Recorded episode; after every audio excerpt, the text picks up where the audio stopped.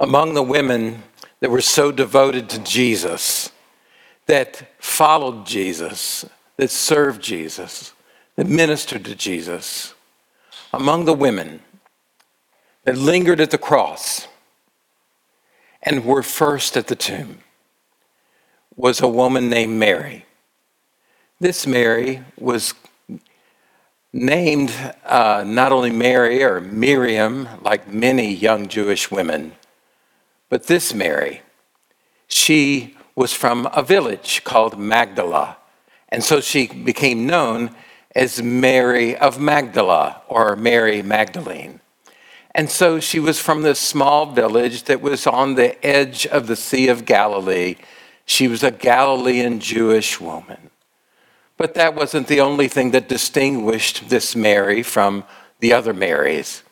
She was known because she was the Mary from whom seven demons were taken and cast out of her life by Jesus. Mary was known about the work that Christ had done in her life. Two or three things we want to say about Mary.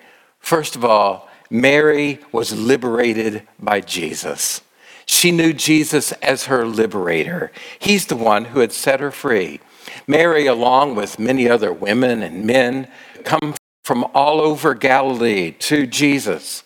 They brought the sick and the maimed and the crippled and the blind and the paralytics and the demonized. They were oppressed and burdened down with suffering. And Christ loved them and he cared about them and he healed them. He had the power to the power and the authority to heal, the power and the authority over evil, the power and authority over illness and disease. And Jesus was setting captives free. Mary said, in her own words, My life was out of control. I had been a life of abuse, a life of pain, abused by others, abused by family, abused by men, abused by myself, abused by forces of evil that haunted me. She was captivated by these demons. Mary might have said, You know, my life was overwhelmed. My emotions, they were out of control. My mind was clouded I didn't have good judgment whatsoever. I could be angry at a drop of a hat, and just my emotion of anger and rage would come to the surface. It was like I was out of control, and my behavior was out of control. I was injuring others and injuring myself. My relationships were a string of broken relationships. My thinking, my thinking was wrong and clouded and I misunderstood people and events and what was happening in my life. My fears and anxieties were overwhelming, paranoia about what was going on. My life was controlled by evil. You'll never know what it was like. You'll never know how out of control it was. You'll never know the shame that I felt, the embarrassment of it all and the destructive nature of it. People would whisper, I would hear them. What is wrong with her? I would even say, shout inside of myself, What is wrong with me? I had no ability to save myself. But when they brought me to Jesus, everything changed. He saw me. He saw right through me. He knew me, and he knew what was wrong with me. That's Mary's words. And he commanded the evil to leave me, and it left immediately. And I was alive again, maybe for the first time. The stress, the anxiety, the evil desires, the hate, the anger, the self destructive behavior. I was free. I was free. And I was changed inside, I was alive again. You see, in Mary's words, He saved me. He liberated me. He forgave me of all of my sin. And Mary said, I'll follow that man for the rest of my life. and love filled her heart and soul. Love like she'd never known before. Jesus was not only her liberator, Jesus was her teacher. She learned of him, sat at his feet, followed him, and wanted to understand the kingdom as he would teach about it. One of her favorite expressions for Jesus was Rabboni. It's Aramaic. It means my teacher.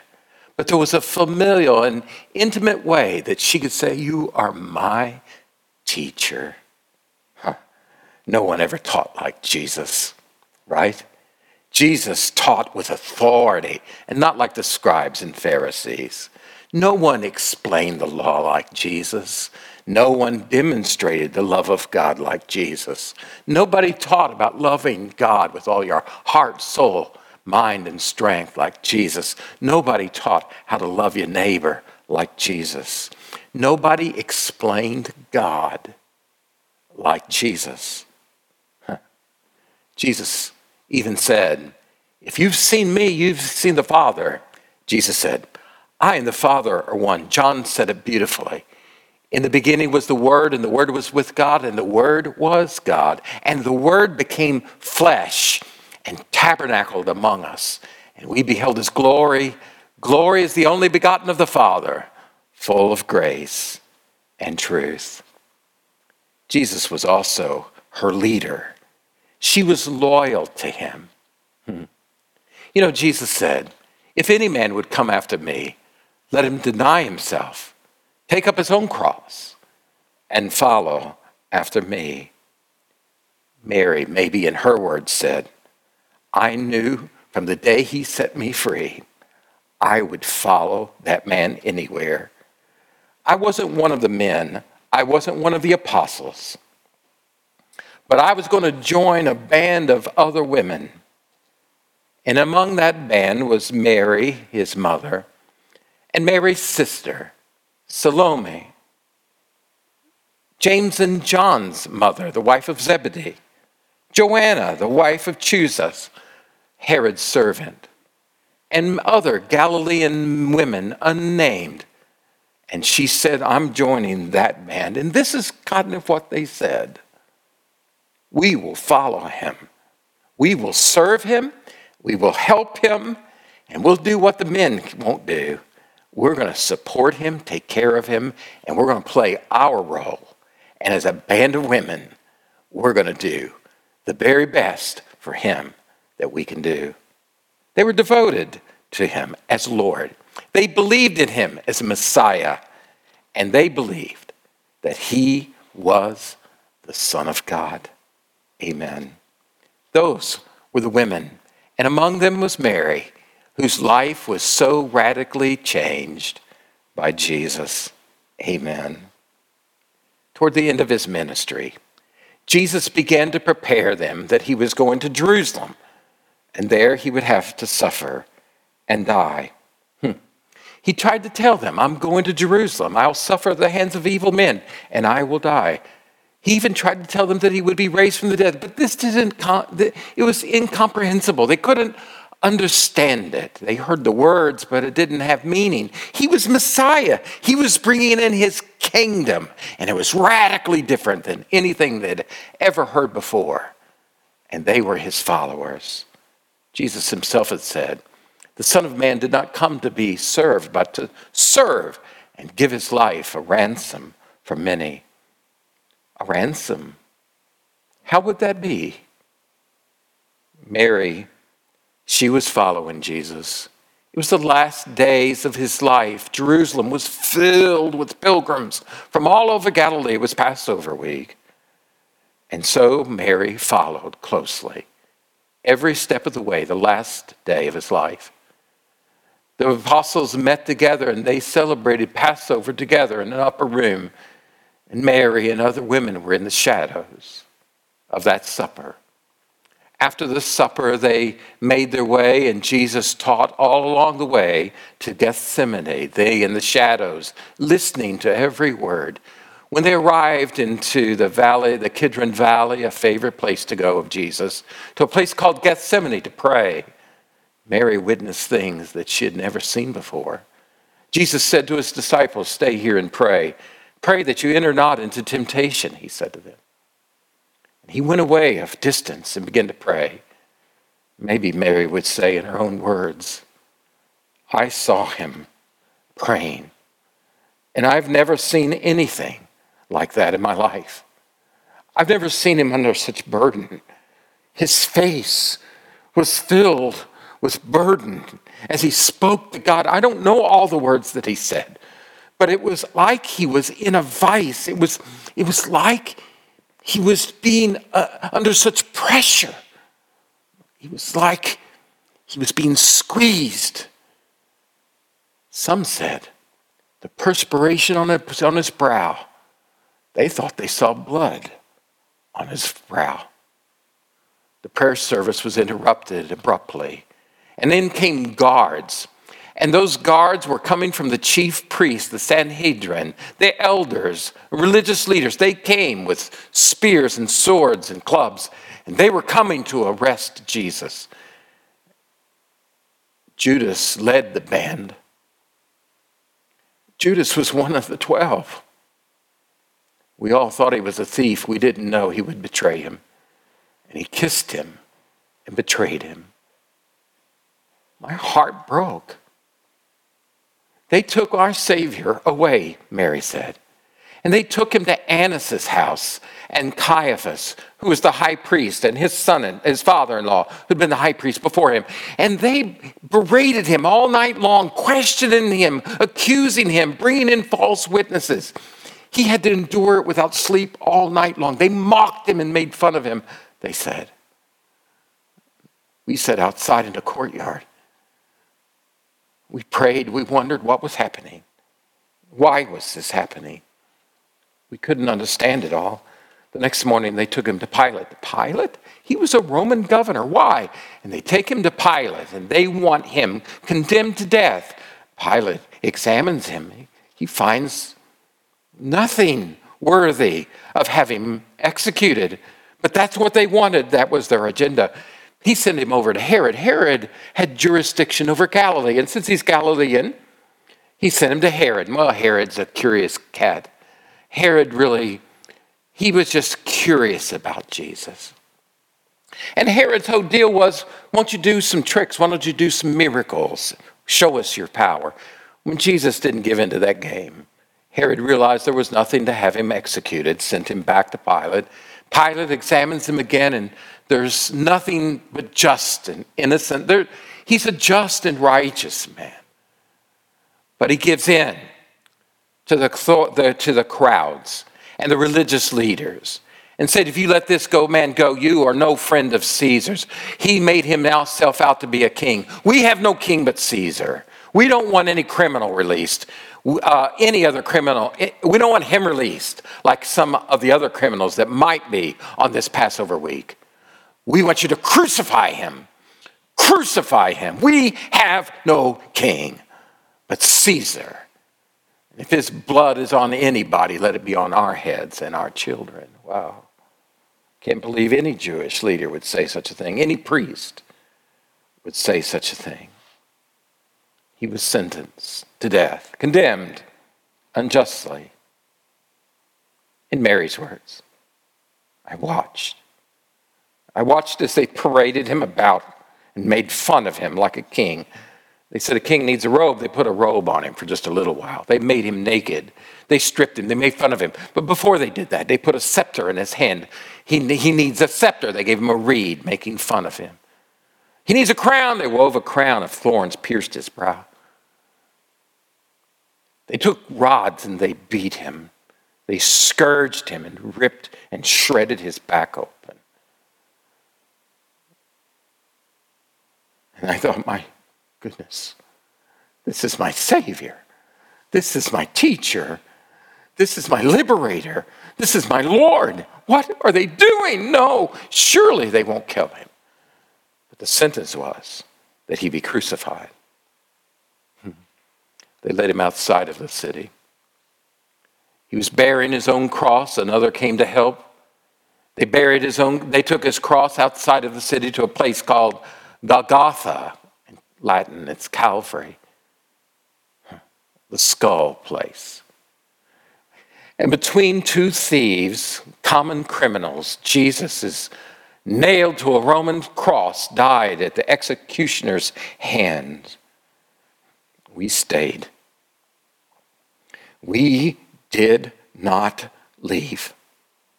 We didn't care whether we die for him.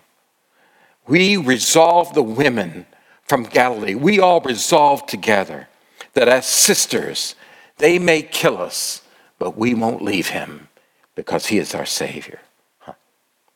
From the cross. He cried out. From the cross, he said several things. First of all, he said, I thirst. Oh, how he suffered. From the cross, he even forgave. He said, Father, forgive them. They don't know what they're doing. Oh, what love. From the cross, he cried out. And he said to a thief that was next to him, who'd changed his tune and stopped hurling insults, and then said, You know what? We deserve what we're getting, but this man deserves nothing. He rebukes the other thief, and he says to him, Jesus, well, did you remember me when you come into your kingdom? Huh. And Jesus said, Today, you'll be with me in paradise. Oh, what love and forgiveness from our Savior. What hope. Today, you'll be with me in paradise. Then that tender expression that Jill told us about a moment ago, where he looked at his mother and he said, Woman, behold your son. And he looked at John, behold your mother. He loved tenderly his mother and cared for her even from the cross. But on the cross there was loneliness. Oh, what loneliness. I knew the Hebrew scriptures, Mary says. The Hebrew scriptures from Psalm 22 Eli, Eli, Lama Sabachthani. My God, my God, why hast thou forsaken me? But it wasn't just a song. He felt so alone. He was dying alone. He was bearing something alone. Hmm. In an act of great faith, he said, Father, into your hands I commit my spirit. And he cried out with a voice, It is finished. What a word! It sounded like victory in his voice. And then he died. Finished, complete, done, the mission accomplished. His life was seemed willfully as if he were dying, even though his enemies were killing him. Hmm. They pushed us back from the cross. They lowered the cross, they pulled the nails.